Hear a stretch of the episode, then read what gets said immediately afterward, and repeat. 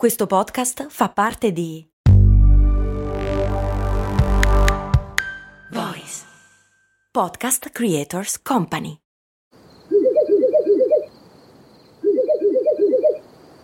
La libertà ti sta chiamando. Sono arrivati gli incentivi Jeep.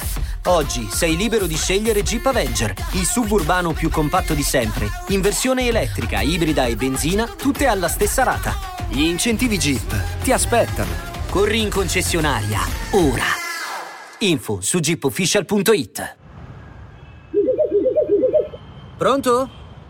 Qui a Cose Molto Umane abbiamo parlato di occhiali da sole per le galline e di invenzioni di occhiali da vista, ma non abbiamo mai raccontato dell'invenzione degli occhiali da sole.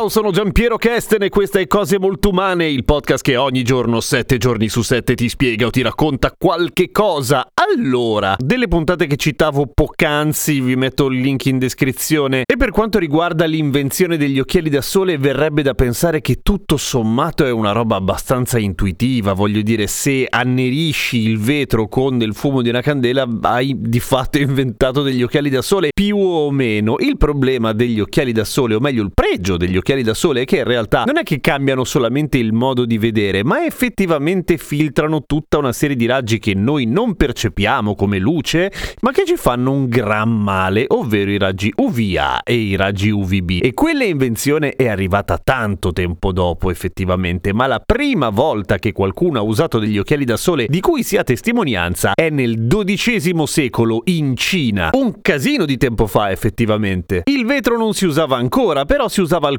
quarzo, che non era esattamente economico e facile da lavorare, ma si poteva fare. E lo usavano esattamente come dicevo prima, cioè annerendo col fumo delle lastre di quarzo, le cui lastre poi si mettevano in una montatura abbastanza, come dire, approssimativa, ovviamente, non è che si poteva fare gli occhiali da sole da fighi, però servivano un po' per proteggere contro la luce, ma soprattutto li indossavano i giudici durante i processi, i quali dovevano intanto non dare involontariamente qualche spoiler su quello che stavano pensando e quindi quello che avrebbero detto o condannato, ma soprattutto mantenevano una distanza emotiva dall'imputato. Pensa te che roba. I primi occhiali da sole graduati, quindi da vista, arrivano intorno al 1430, sempre dalla Cina e verso l'Italia, pensa un po'. Mentre in modo del tutto parallelo e con una funzione abbastanza diversa, nel XVIII secolo il signor James Ayscough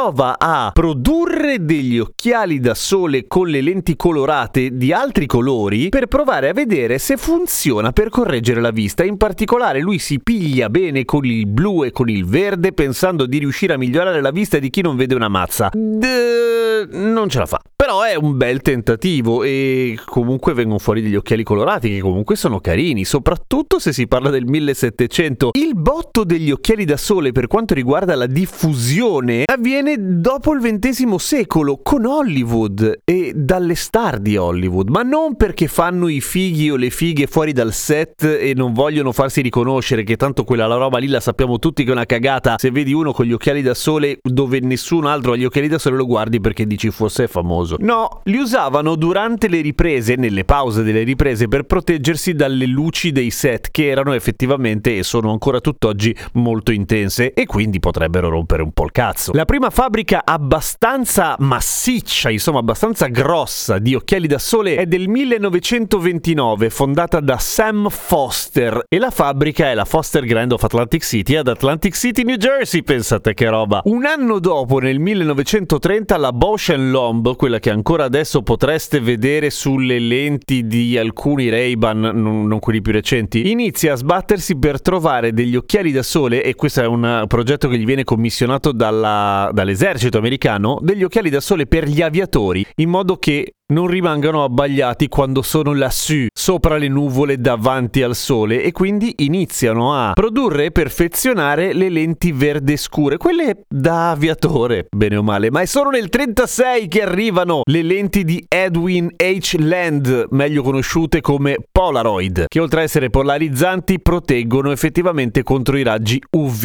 e da lì in poi è tutta discesa, nel senso che oggi tutti gli occhiali da sole, insomma bisogna controllare, però in linea di massima tutti gli occhiali da sole proteggono contro i raggi che fanno malone. Nel 36 la Ray-Ban inventa quelli antiriflesso sempre per i piloti questa volta della seconda guerra mondiale e il resto è storia, nel senso che gli occhiali da sole chi più chi meno oggi bene o male li indossano tutti. Io chi più perché non vedo una mazza, perché sono molto fotosensibile e voi direte chi se ne frega? Sì, effettivamente, però così, nel senso che di solito metto gli occhiali da sole e a volte faccio la star e li tengo su al lavoro, ma solo quando dimentico gli occhiali normali, perché i miei occhiali da sole sono graduati. E quindi se tolgo quelli poi non vedo una minchia. C'è la figura del babbo, che però vuole fare il di più.